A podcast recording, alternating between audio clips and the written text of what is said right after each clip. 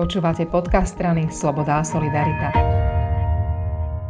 Rozprávam sa s poslancom Národnej rady Ondrejom Dostálom a budeme sa baviť o e, tom, že prístup k informáciám na Slovensku začal byť menej jednoduchý, ale nie ani tak prístup k informáciám, ako prístup k dezinformáciám.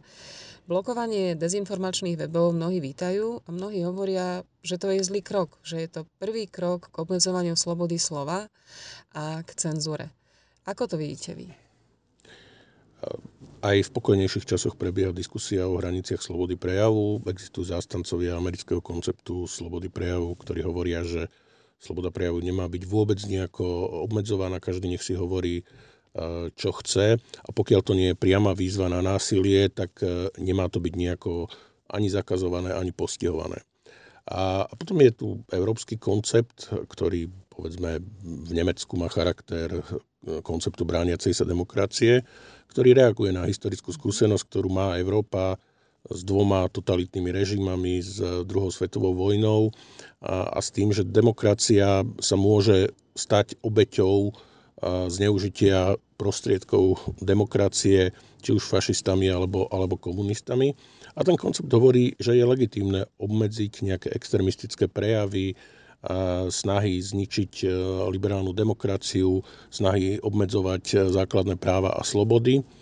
A, teda, že je legitimné e, takéto prejavy, prejavy obmedziť. Mne je bližší ten druhý koncept, hoci ak je niekto zástancom toho prvého, tak nevnímam to ako sympatie k extrémizmu, ale, ale iný názor.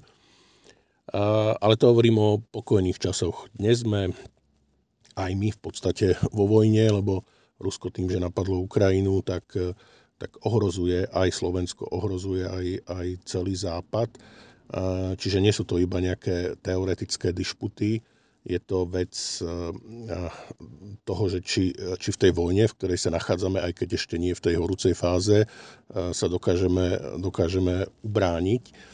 A mm, to čo, sa, to, čo sa deje na Ukrajine zo strany Putinovho Ruska, veľmi pripomína e, to, čo sa dialo v totalitných režimoch, e, ale konkrétne napríklad v nacistickom Nemecku, keď, keď e, pod vymyslenými zámienkami postupne okupovalo svojich susedov a potom ich, potom ich napadlo. A, a tá propaganda, ktorej stelesnením bol vtedy Goebbels, prispela k tomu, že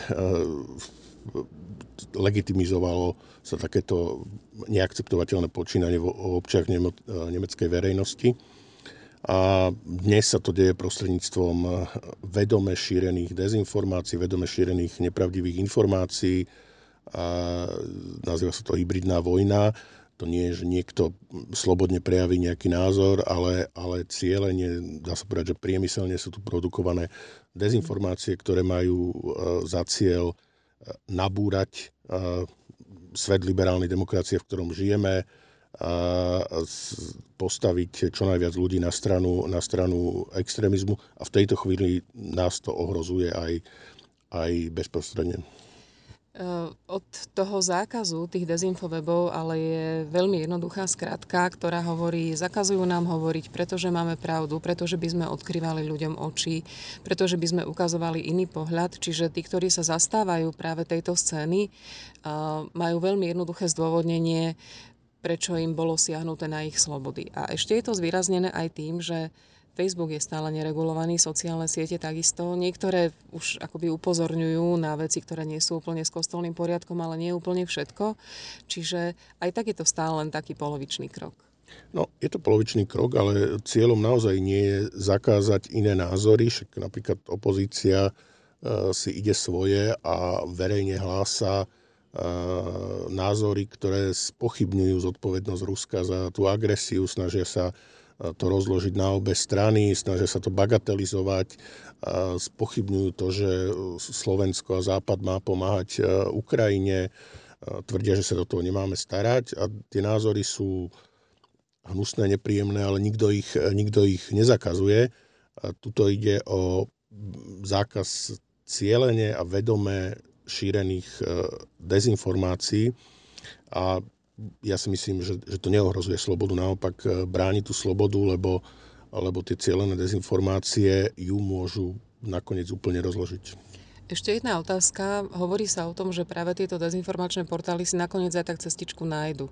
Že skrátka jedny dvere im zatvoria, oni si postupne druhé dvere otvoria a vybudujú si znovu takú tú svoju základňu. Čiže rieši niečo to, že zakážeme jednu stránku, keď vieme, že nie je také ťažké, aby vznikla nejaká ďalšia?